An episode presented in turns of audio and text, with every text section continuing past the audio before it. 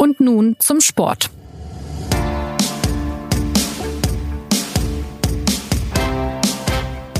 Es ist wieder Montag, die neue Woche beginnt und sie beginnt bei der Süddeutschen Zeitung jetzt auch mit einem neuen Podcast von der Sportredaktion. Wir haben während der Fußballweltmeisterschaft in Steilvorlage über Themen rund um dieses Turnier gesprochen, aber jede WM geht einmal zu Ende und weil es noch so viel mehr spannende und beobachtenswerte Themen gibt, begrüße ich Sie nun zu und nun zum Sport. Und zwar zum Tennis. Die erste Hälfte der US Open ist vorbei, die zweite mit den Finals am Wochenende beginnt und mal wieder liefert dieser vierte und letzte Grand Slam des Jahres Diskussionsstoff. Von den deutschen Spielerinnen und Spielern steht nur noch Philipp Kohlschreiber im Tableau.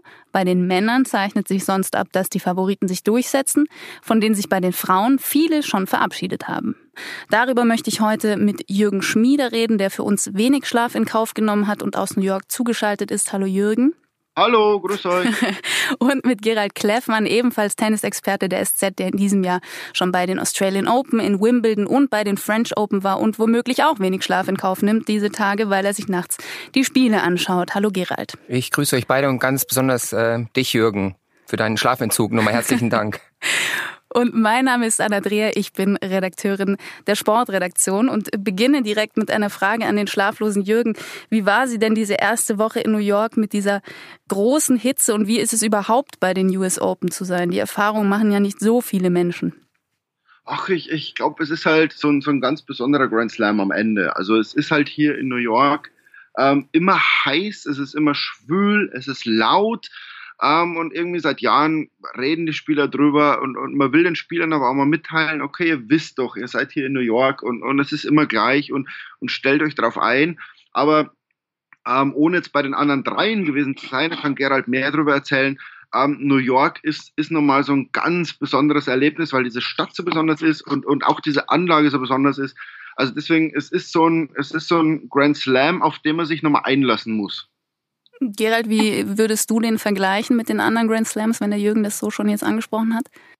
Äh, es ist ganz witzig. Ich werde hin und wieder gefragt, wenn ich mal dann zurückkomme, ähm, welches der Grand Slams ich denn am, am, am, am meisten mag, was ich äh, am interessantesten finde. Und dann fange ich an zu erzählen und lege mich dann auf ein Turnier fest. Dann fange ich meistens mit den Australian Open an, weil dieses Bild von Australien, die Freiheit, die Weite, das löst bei allen sofort Assoziationen aus, die jeder nachvollziehen kann und die Menschen sind so freundlich. Und dann fange ich an, über Paris zu reden und dann merke ich, Mensch, Paris ist eigentlich äh, mir auch am Herzen mhm. irgendwie. Ja, das ist irgendwie ganz anders. Und dann haben wir Wimbledon, das ist wirklich so dieses klischeehafte Bild, die Wiege des Tennissports, alles in, in weiß. Der Kommerz wird nicht so aufdringlich vorgetragen wie in New York jetzt. Äh, Jürgen hat da schon wunderbare Geschichten darüber geschrieben, wie, wie New York die US Open kommerziell ausgeschlachtet wird. Und wenn ich jetzt das lese, was Jürgen alles so geschrieben hat über diese Hitze, die Schwüle, dieses Krachende, dieses Krachlederne in New York, dann denke ich mir auch jedes Mal, ja, das ist ja auch ein völlig verrücktes eigenes Turnier. Und ich glaube, darin liegt aber auch genau der Erfolg dieser Vierer-Serie, die Grand Slams begründet, dass dass sie jedes für sich sowas ein, ein Alleinstellungsmerkmal hat, nicht vergleichbar ist mit den anderen und sich auch nicht vergleichen lassen muss, nicht zurückstecken muss. Und ähm, das, der Schluss mit New York, und darüber kann jetzt äh, Jürgen bestimmt auch noch mal ein paar Sachen erzählen, ist eigentlich auch fantastisch, weil es ist ein, ein krachendes, lautes Tennisfeuerwerk, was, am, was diese Vierer-Serie abrundet. Was für die Spieler natürlich auch nochmal äh, eine andere Bedeutung hat, weil es ja die letzte Chance ist, in diesem Jahr noch einen Grand Slam-Titel zu holen. Jürgen, merkt man das den Spielern an und den Spielerinnen? Naja, kommt drauf an. Also wenn du jetzt bei, bei Angie Kerber siehst, ähm, die war schon sehr zufrieden, dass sie Wimbledon gewonnen hat. Also ob die jetzt hier mit letztem Biss nach New York gefahren ist, ist, ist die Frage. Ähm, bei anderen merkst du natürlich, bei, bei Federer zum Beispiel, ähm, der will hier unbedingt gewinnen. Ja. Der hat vor zehn Jahren das letzte Mal gewonnen. Das nagt auch so ein bisschen an ihm, wenn man, wenn man so die Interviews mit ihm hört, so, ach, ich habe ja zehn Jahre nicht mehr gewonnen. Ähm, nur tut er so, als würde er es gar nicht mehr wissen. Der weiß ganz genau, äh, wann er zuletzt hier gewonnen hat. Und, und, und also bei dem ist natürlich, ähm, für den wäre es jetzt hier der Titel des Jahres, wenn er, wenn er hier nach zehn Jahren wieder gewinnen wird. Also das kommt auf den Spieler drauf an, aber klar ist es natürlich, ähm, wenn du hierher kommst und, und wie gesagt, das ist ein ganz besonderes Turnier, das wirst du gewinnen die New Yorker sprechen immer über den, den Empire State of Mind, also diese Geisteshaltung der New Yorker, ähm, ein bisschen tougher zu sein als der Rest der Welt und, und das wollen die Leute hier zeigen, also dass sie tough genug sind, hart genug, dieses Turnier zu gewinnen. Du hast jetzt schon angesprochen, Angelique Kerber. Äh, in, in Philipp Kohlschreiber ist jetzt nur noch ein Deutscher übrig. Alle anderen Spielerinnen und Spieler haben sich schon verabschiedet. War das für euch überraschend oder ist es doch erwartbar gewesen, wenn man jetzt auch das Tableau anguckt, die Auslosung und äh, die Verfassung, in der sich die Deutschen befunden haben vor dem Turnier? Beid, beiderseits überraschend, weil man, man traut ja irgendwie Sascha Zverev seit, seit zwei Jahren fast zu, ähm, dass er mal weit in die zweite Runde kommt. Also das ist überraschend. Auch wer dann von den Deutschen noch übrig ist, ich glaube, Kohlschreiber hatte irgendwie keiner, keiner so auf der Rechnung, wenn man sich das anschaut. Ähm, und auch bei den Frauen, man, man traut ja auch Julia Görges nach dem, nach dem Wimbledon-Halbfinale, dachte man so, ach guck mal, ähm, Hartplatz mag sie eigentlich, schnellen Belag bei US Open. Ähm, auch die könnten mal weiterkommen und Kerber natürlich Wimbledon-Siegerin. Ähm, als Wimbledon-Siegerin fährst du immer, immer, egal was passiert, als, als Favoritin nach New York, dass die raus ist. Also man, man, man sitzt dann schon so und, und rümpft so ein bisschen die Nase, auch wenn es natürlich für jeden, jeden Gründe gibt. War es bei dir auch so, Gerald? Oder gab es jemanden, wo du gesagt hast, na, da war schon abzusehen, dass die oder der sich so früh verabschiedet? Nein, ich glaube, ich muss gar nicht viel ähm, ergänzen, was Jürgen gesagt hat. Ähm, jedes Aus hat so ein bisschen seine Gründe. Am Ende ist die deutsche Tennislage ein bisschen so, bei den Frauen sind eigentlich nur Kerber und Görges momentan in der Lage, äh, tief in einem Turnier äh, vorzustoßen. Und ähm, manchmal überschneidet sich das dann eben, dass die Form der einen ähm, nicht zum Turnier passt und dann geht sie früher raus. Bei den Männern ist äh, Zverev immer natürlich der Kandidat und dann gibt es noch Kohlschreiber und hin und wieder mal ein Überraschungsmann wie, wie äh, Maximilian Matera bei den French Open, der sein erstes Achtelfinale bei einem Grand Slam erreicht hatte. Ähm, ich denke mal, die, äh, Spieler, die deutschen Spitzenspieler bewegen sich in einem Bereich, an dem sie an guten Tagen weit kommen können, Zverev, Gerber, Görges. Aber ähm, wenn mal so ein paar Prozente fehlen und ein paar Unstimmigkeiten sind, vielleicht auch wie Jürgen bei Kerber den Eindruck hatte, ein paar Prozente Leidenschaft, Willen vielleicht gefehlt haben, was auch verständlich ist nach so einer, nach so einem Peak mit einem Wimbledon-Sieg, dann, dann geht man einfach raus. Dafür ist die Dichte im Welttennis einfach zu groß also es ist ja auch verständlich. Also man, man macht sich das, glaube ich, zu leicht, wenn man dann sagt, so Angelique Kerber, ähm, die war nicht vorbereitet, die wirkt ein bisschen lasch und oh, die wirft hier die US Open weg. Man muss, man muss dann schon auch sehen, schau mal, es gibt nichts Höheres als den Wimbledon-Titel. Äh, es gibt im Leben eines Tennisspielers mehr geht nicht. Ähm, die hat die Erfahrung gemacht 2016, als sie in Melbourne und in New York gewinnt, ähm, dass sie in ein Loch gefallen ist. Und, und man muss ihr das, glaube ich, äh, auch mal gönnen, in so ein Loch zu fallen. Also was hilft dir denn, was helfen dir alle Titel, Trophäen und irgendwas, wenn du das nicht genießen kannst? Mhm. Und, und, für Kerber bedeutet halt genießen, dass sie heimfährt. Also die, die ist jetzt keine, die in Nachtclubs auftaucht, sondern die will ihre, ihre Ruhe haben. Ja gut, wobei und, sie natürlich nicht zu, nach, nach New York gefahren ist, um dann zu sagen, ah, ich spiele jetzt hier ein bisschen und dann habe ich meine Ruhe. Würde ich jetzt mal behaupten.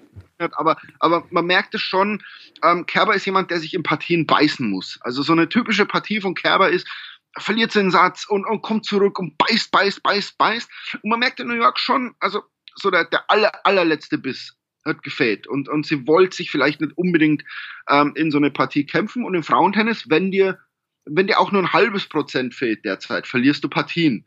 Ähm, und die Gegnerin war vor einem Jahr auf Platz 4 der Weltrangliste. Also ist jetzt keine wo man sagt, boah, ist das jetzt überraschend und, und von der hat man noch nie gehört. Und eine Nein, äh, unangenehme Gegnerin, Dominika Zibulkova sei an der Stelle noch erwähnt, die sich auch sehr, sehr reinbeißen kann. Also von der hat man schon gehört. Ja. Und, und die kann man auch verlieren. Und es gibt halt im, im Frauentennis gibt es gerade 30 Spielerinnen, gegen die kannst du auch mal verlieren.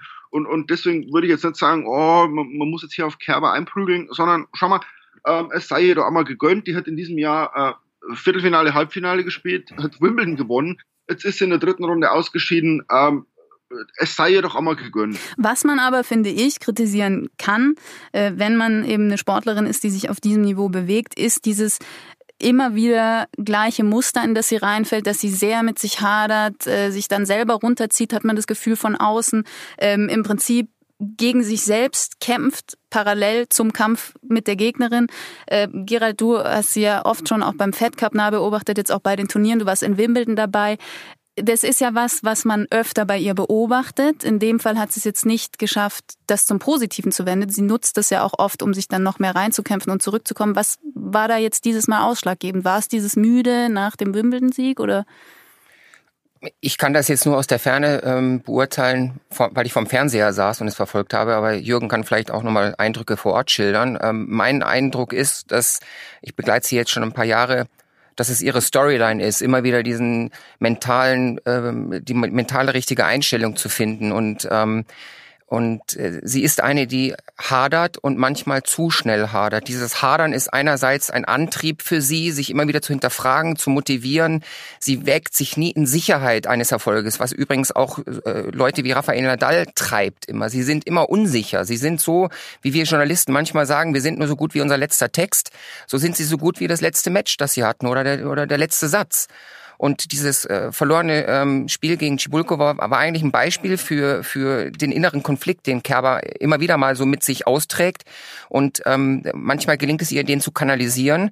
Sie hatte eine unglaublich gute, fand ich, positive Körpersprache im ersten Satz. Sie war so dynamisch, sie hatte einen gierigen Blick, sie wirkte fitter, agiler äh, ein bisschen mehr präsenter im Platz stehend. Im zweiten, dritten Satz hat sie sich wirklich auch einschüchtern lassen von den auch hin und wieder mal Mätzchen von Cibulkova, die sich extrem Zeit gelassen hat. Ähm, Kerber kann dann einfach, ich äh, finde immer, sie, sie kann so herrlich genervt gucken. Äh, das ist, man, man, man, man sieht es in ihrem Gesicht, wie sie gestresst ist davon, dass sie jetzt gerade schlechte Laune bekommt. Ja. und das gelingt ihr manchmal zu kompensieren und in sozusagen eine positive Kampfwut umzumünzen.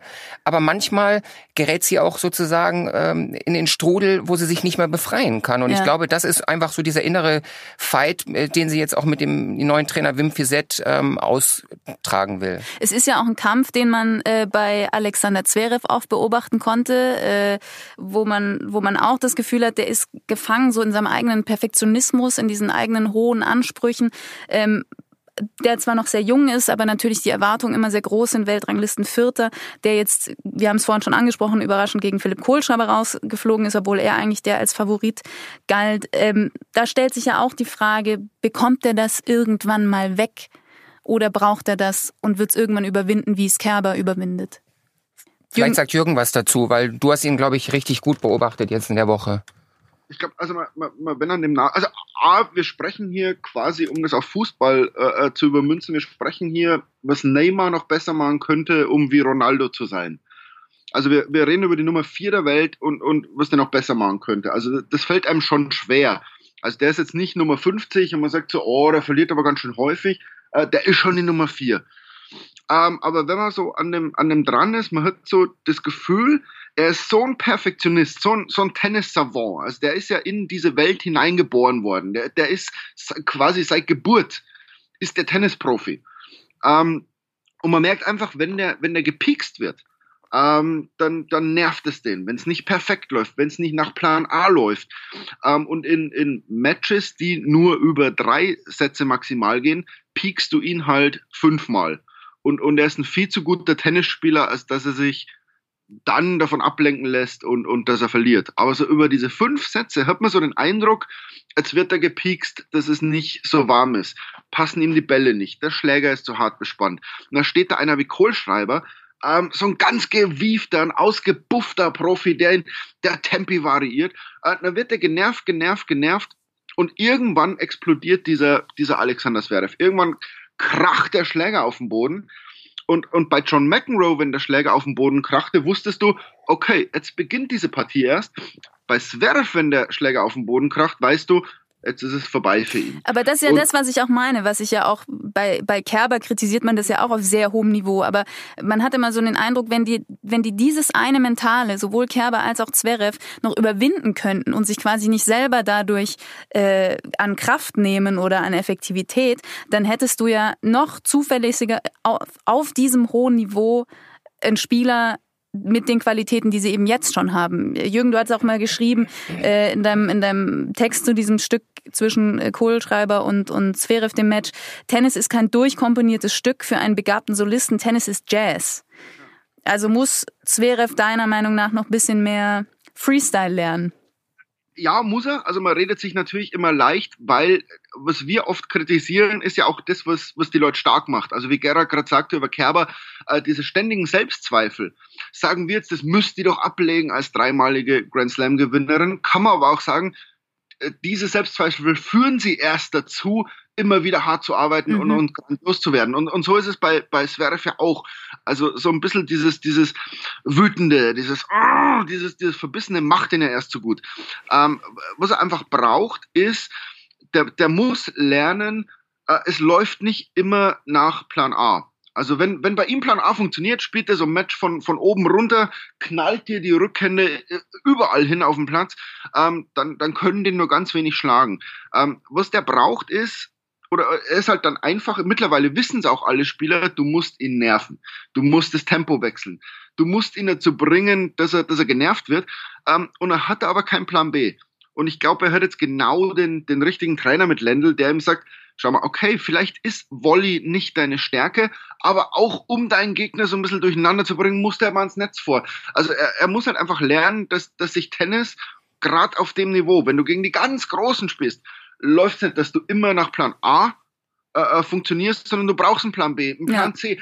Manchmal brauchst du einen Plan D. Ja. ja. Und manchmal musst du halt so äh, improvisieren und keine Ahnung, wie Federer das macht. Ja, plötzlich spielt der Ball an der Seite vorbei. Plötzlich macht er das. Also, das heißt, ähm, das sind einfach nur die Kleinigkeiten, die ihm quasi noch, noch fehlen, um der ganz, ganz große Spieler zu werden. Ja, aber in, in solchen Spielen, man sagt dann immer Kleinigkeiten, aber die natürlich auf dem Niveau dann große Auswirkungen ja. haben. Jetzt spielt Philipp äh, Kohlschreiber als nächstes gegen Kei Nishikori. Äh, Gerald, wie schätzt du da seine Chancen ein? Spontan würde ich sagen, dass Nishikori das Ding gewinnen wird. Ähm, Kohlschreiber hat schon öfter ein tolles Match gezeigt, ist mal irgendwo äh, sozusagen an der Türklinke gewesen und dann aber diesen einen Schritt nach vorne, der ist ihm oft nicht gelungen. Ähm, ich äh, wäre über, äh, es wäre aber sehr interessant zu sehen, wenn er wirklich diese Leistung der, der dieser drei Sätze, die er so dominiert hatte gegen Zverev, nochmal so so ähm, einfach wiederholen könnte. Einfach nur so die, einfach nur diese Attitüde, diese Körpersprache, diese diese Ausgebufftheit, ähm, von der auch Jürgen sprach, äh, ich glaube auch, dass Lars Übel, sein Trainer, da einen großen Einfluss drauf hatte, der ihm auch mal einfach geraten hat, den Zverev, den musst du nerven, wie Jürgen auch wieder sagte, mit dem Rückhand-Slice. Ich glaube, das hat ihn permanent gestresst. Er konnte nicht so draufgehen, weil der Ball einfach zu flach absprang. Äh, Nishikori ist aber jetzt eben einer, der eben auch schon mal bei News Open Finale stand und ähm, jetzt momentan auch fit ist und ich glaube, es geht in vier Sätzen für Nishikori aus, mhm. lege ich mal so, so, fest. Wenn man jetzt diesen, äh, diesen letzten Grand Slam auch nimmt, äh, das Tennisjahr geht zwar noch weiter, aber man kann ihn zumindest von den großen Turnieren so quasi als Abschluss nehmen. Wie fällt dann deine Bilanz aus, was das deutsche Tennis insgesamt angeht? Kann man sagen, das war ein versöhnliches Jahr, gerade auch mit, mit äh, Görges und Kerber, die sehr weit gekommen sind, Zverev, der Turniere gewonnen hat? Oder hat man gemerkt, jetzt auch wieder bei den US Open, vielleicht man ist jetzt an einer Stelle, Fälle, wo auch wieder Reformen vielleicht notwendig sind, wo man gucken muss, dass man im Jugendbereich mehr Spieler rausbekommt? Also es muss ähm, zum letzten, äh, auf, das, auf das letzte zu sprechen zu kommen, im Jugendbereich muss mehr passieren, äh, gerade bei den, bei den Frauen, bei den Juniorinnen, da tut sich momentan gar nichts. Da ist eine Lücke und ähm, auch und die Lücke geht bis nach oben. Das heißt, Kerber, Görges ähm, rennen gerade momentan weg vom Rest des deutschen Feldes und äh, das spiegelt sich auch immer bei jeder Grand Slam Turnier in der Bilanz wieder und ähm, da passiert eigentlich zu wenig und da kommt auch jetzt niemand so richtig nach. Bei den Männern sieht es deutlich besser aus. Da ist jetzt schon mehr Breite. Ich glaube, es sind phasenweise sieben, acht deutsche Männer unter den Top 100. Ähm, ich freue mich jetzt schon mal darauf zu sehen, was passiert, wenn mal, wir wissen jetzt, was in Deutschland passiert, wenn jetzt eine Görges Erfolg hat oder Kerber hat sogar drei Grand Slams gewonnen was passiert, wenn Zverev mal weit in ein Turnier vorstößt? Ähm, bedeuten noch momentan sehr viel und er hat auch seine Klasse bewiesen, aber in einem Punkt hat er seine Klasse, meine ich, äh, noch nicht ganz bewiesen, äh, aber er ist noch jung, er hat noch Zeit, aber er ist auch nicht mehr ganz so frisch auf der Tour. Ähm, er muss jetzt einfach mal bei den Grand Slams einfach ein bisschen mehr Konstanz äh, zeigen und einfach weiter vorstoßen. Und ich meine, dass er jetzt einfach mal ein Viertelfinale muss jetzt einfach mal nächstes Jahr mindestens einmal oder zweimal drin sein. Äh, das ist aber auch sein eigener Anspruch. Das braucht, braucht keiner von uns ihm sagen. Wenn wir jetzt schon wissen oder davon ausgehen können, ohne Philipp Kohlschreiber zu nahe zu treten, dass er wahrscheinlich nicht derjenige sein wird, der am Ende die Trophäe hochhält, haben wir ja mit äh, Federer, Nadal, bei den Frauen Williams und Sharapova ähm, Namen noch im Feld, die auch im Vorfeld äh, zu der Liste der Titelkandidaten gezählt haben. Wer war denn so am meisten im Gespräch, was diese Chancen angeht, am Ende bei den US Open zu triumphieren? Naja, bei, also bei den Frauen ist es natürlich irgendwie alles drauf ausgelegt auf Serena. Also das, das ist so eine Geschichte, die hier geschrieben wird. Das meine New Yorker gern, die erzählen so eine Geschichte und, und Serena ähm, die Tochter feiert heute äh, einjährigen Geburtstag. Ähm, also die, die stilisiert sich hier zur Mama und, und die noch Tennis spielt und sie will eine Inspiration sein. Und das Turnier gibt ihr auch alles. Also die lässt sie oft Abend spielen in der Hitze. Ähm, die bekommt ein paar Privilegien. Ähm, hat sie sich auch erarbeitet, definitiv. Aber dieses, dieses Frauenturnier ist, glaube ich, darauf ausgelegt, dass Serena zumindest bis, bis ganz zum Schluss dabei ist. Ähm, und bei den Männern läuft es natürlich auf diese, diese Wahnsinnsdramaturgie hin. Federer, Djokovic im Viertelfinale. Ähm, und, und von oben. Nadal-Team auch. Also die, die, die drei, die drei Großen, also es gab ja nie die vier Großen. Murray ist für mich so nicht erfolgreich genug oder kam zu spät, um da wirklich dabei zu sein. Diese drei Großen sind jetzt tatsächlich wieder die, die drei ganz Großen. Ähm, und diese zweite Woche läuft so darauf hin, dass die jetzt irgendwann mal so also auf dieses große Treffen erst Federer Djokovic und von oben kommt Nadal. Ich glaube, auch darauf läuft es bei den Männern raus. Also die, die ganz Großen werden es unter sich ausmachen. Das heißt, wir haben wieder ein Turnier, das im Prinzip, äh, jetzt kann man entweder sagen, äh, Qualität setzt sich durch oder man sagt, die Überraschung fehlen, aber man wird wieder einen Grand Slam haben, an dem am Ende bekannte Namen oben stehen. Naja, du hast aber schon, du merkst jetzt schon, es, es, es kommen da von unten Leute, die, die jetzt anklopfen. Also Federer sagt, die, die klopfen hier an die Tür, dem Federer fällt gerade, äh, gehen die auch mal durch durch die Tür. Also ist so den, den Kaschanov, der, der Nadal nervt. Und er sagt aber, Team, äh, wenn wir uns ehrlich sind, im Bedrängnis war er nicht der Nadal.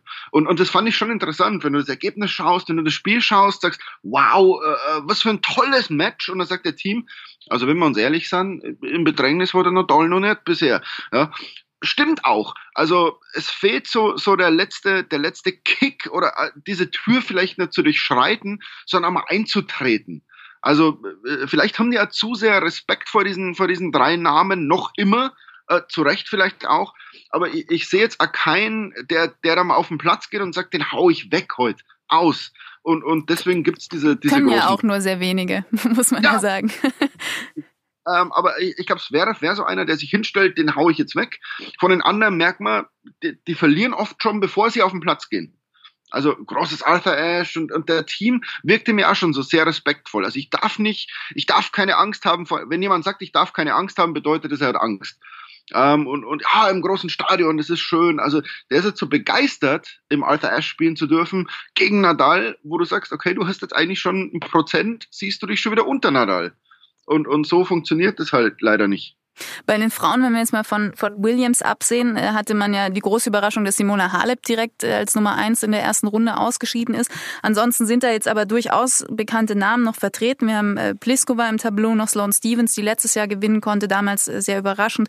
Maria Sharapova ist da noch dabei, Madison Keys.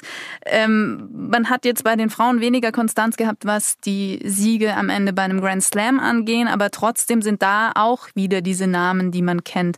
Ähm, Gerald halt ist es beim Frauentennis jetzt letztendlich genauso wie bei den Männern, dass man auch hier am Ende immer nur die gleichen hat, die sich wenn es dann wirklich drauf ankommt, im Tableau am Ende durchsetzen können, jetzt unabhängig davon, wer am Ende gewinnen wird? Also bei den Männern gibt es ähm, ja die, die Big drei, sagt es Herr Jürgen, für mich sind schon die Big Vier oder wenn du Wawrika sogar dazu nimmst, noch irgendwie, der auch immerhin drei Grand, drei Grand Slams gewonnen hat, ähm, du hast einfach mehr Ankerpunkte, die sozusagen, an dem sich die Konkurrenz sozusagen orientieren kann. Bei den Frauen war viele, viele Jahre immer Serena Williams der Ankerpunkt, dann wurde sie schwanger, nahm ihre Auszeit, ist jetzt zurück und sie ist trotzdem immer noch, sie hat immer noch diese Strahlkraft. Äh, Jürgen hat es beschrieben, was sie in New York auslöst. Und dahin, hinter Serena Williams aber ist das Feld natürlich tatsächlich offener. Ähm, ich glaube aber trotzdem, dass sich jetzt auch wieder und auch das hat ja Jürgen alles richtig gesagt, äh, die, die Namen durchsetzen werden, die am Ende dann doch für eine gewisse Qualität und Klasse stehen. Ich glaube, dass ab jetzt Sloane Stevens äh, ähm, ich glaube, dass sie das Turnier gewinnt. Das ist jetzt, da lege ich mich jetzt einfach mal ähm, frech fest. Ähm, sie hat, ich glaube, einfach so ein natürlich gutes, leichtes Spiel. Ähm, sie ist ganz anders motiviert. Ich habe sie in Nürnberg gesehen, das war eine Katastrophe. Ähm, das ist so eine Amerikanerin, die spielt drei Klassen besser, wenn sie diese Bühne hat. Ähm, äh, die knickt nicht ein in New York. Das inspiriert sie. Das macht sie noch, noch geschmeidiger an allem. Und Ich glaube aber, dass, ähm, ich möchte noch ein Wort zu den Männern sagen. Was mich wirklich sehr beeindruckt, ist immer, wenn Federer spielt, wenn Nadal spielt, auch Nadal gestern, äh, enger vierter Satz, er kriegt das Rebreak und ist er ist sofort wieder zur Stelle. Und, und die ganzen jungen Leute, jetzt hat Kyrgios gegen Federer verloren, Benoit Paire hat gegen Federer verloren, die haben alle eine Attitüde, kein Mensch muss erwarten, dass die Federer vom Platz schießen, aber die schmeißen den Schläger, die brüllen, die pöbeln, die zertrümmern. Der Benoit Paire hat den Schläger auf den Boden geschmissen, der ist über den Kopf geflogen. Ähm, Kyrgios saß äh, äh, auf der Bank, Jürgen hat darüber berichtet, er hat äh, seine eigene Bo Box zur Sau gemacht, man kann das so deutlich sagen. Ähm, mir missfällt von dieser jungen Generation, die so unfassbar talentiert ist, dazu gehört natürlich auch Zverev, in vielen Phasen von solchen Crunch-Time-Matches die Attitüde einfach. Ähm, ich glaube, sie müssen alle noch ein bisschen rumjustieren. Vielleicht ist Lendl jetzt genau der Richtige, der auch den Zverev da führen kann. Interessant ist im Übrigen, Lendl will mit Zverev genau an den Punkten arbeiten, weshalb Zverev den Vorgänger Ferrero rausgeschmissen hat. Ferrero wollte nämlich Zverev mehr Balance, mehr innere Balance vermitteln. Das hat ihm nicht gepasst. Zverev ist sehr anspruchsvoll und er lässt sich eben nicht von jedem etwas sagen. Lendl ist jemand, auf den er hört.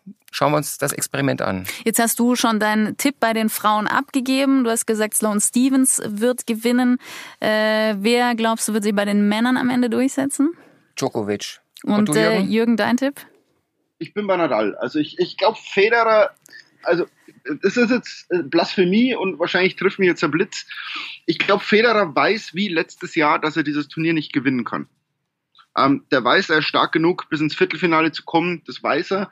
Ähm, aber wenn man mit ihm redet, wenn man ihn beim Training beobachtet und so weiter, der merkt, Djokovic ist stärker als er. Und, und ich glaube, dann treffen im Finale zwei aufeinander, wie man sagt, so das unbewegliche, äh, unzerstörbare Element trifft auf ein unzerstörbares, das sich auf das zubewegt. Ähm, da wird es eine Explosion geben. Und, und ich sage jetzt nur deshalb Nadal, weil Gerard gesagt hat, Djokovic.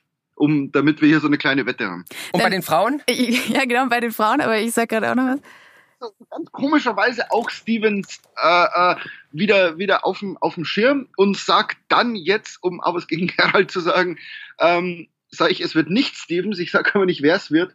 Ähm, Sagst du uns nach dem Finale dann? Wir haben, wir haben vor dem Turnier, haben wir so im Damentableau, haben wir uns unter Journalisten mal ein X gemacht bei allen, die dieses Turnier gewinnen können und ein Y bei allen, die das verhindern können. Und plötzlich bist du bei den Frauen bei 30, 35 Namen, die du erkennst. Und, und mein X war ganz groß bei, bei Stevens und das zweite X war bei Pliskova, ähm, weil es bei der irgendwann mal krachen muss also sage ich jetzt Pliskova, um nicht Stevens sagen zu müssen. Aber das waren meine beiden großen Xs. Okay.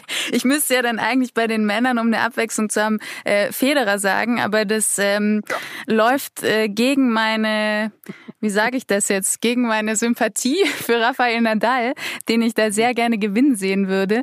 Ähm, aber ich, äh, der Sport schreibt ja manchmal so seine Geschichten, wenn jetzt in Serena Williams bei den Frauen äh, gewinnen würde und Roger Federer Federer, bei den Männern hätten wir zwei Spieler, die wieder Historisches geleistet haben und so viele Grand Slams gewonnen haben wie keine anderen Spieler zuvor. Insofern ähm, könnte ich mir auch vorstellen, dass der Tennissport Lust hat, diese Geschichte in diesem Jahr in New York schreiben zu lassen. Und äh, damit wären wir am Ende dieser Sendung angekommen. Vielen Dank Jürgen, vielen Dank Gerald fürs Mitmachen und natürlich an Sie vielen Dank fürs Zuhören. Wenn Sie Anregungen, Fragen oder Kritik haben, schreiben Sie uns gerne unter podcast.sz.de und bewerten Sie uns gerne auch auf iTunes. Wir hören uns nächste Woche wieder und bis dahin eine schöne Woche. Machen Sie es gut.